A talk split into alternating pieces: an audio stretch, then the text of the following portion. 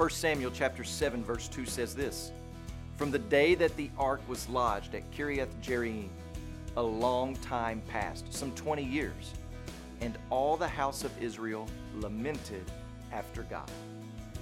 What does it mean to lament after God?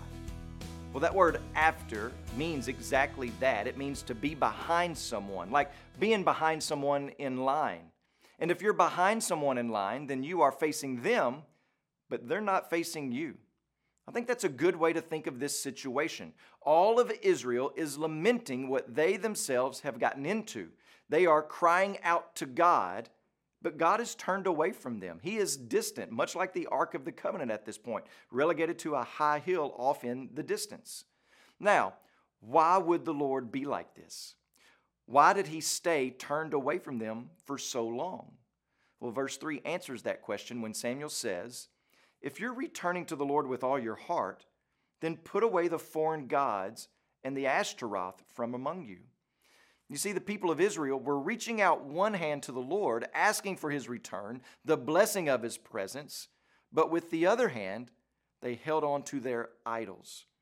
And herein lies the answer to perhaps some of our own misery and heartbreak and distance from God that we may experience in our lives. We say we want God's closeness, but we still hug our idols. And the reality is is that like Donnie Parrish says, you like the Lord, but you love your idols. Is God really this way that he would demand this type of exclusivity? Well, listen to what Isaiah 59 verse 2 says. Behold, the Lord's hand is not shortened that it cannot save, or his ear dull that it cannot hear. But your iniquities have made a separation between you and your God, and your sins have hidden his face from you so that he does not hear. So listen to Isaiah's word here and get the message. He begins by arresting our attention on what he has to say. Behold, do you think that the reason God has not come to your rescue is because he's not strong enough? Is his arm too short that it can't reach out to you and pluck you from the sinking mire? Do you think that he's too far away that he cannot hear you? Perhaps you think he's too busy with other things.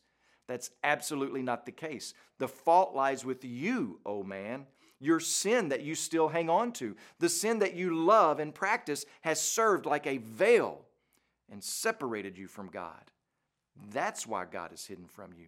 That's why He doesn't respond to your prayers and calls and wails of mourning. You're asking for what you don't really want. You ask for God, but you really just want relief.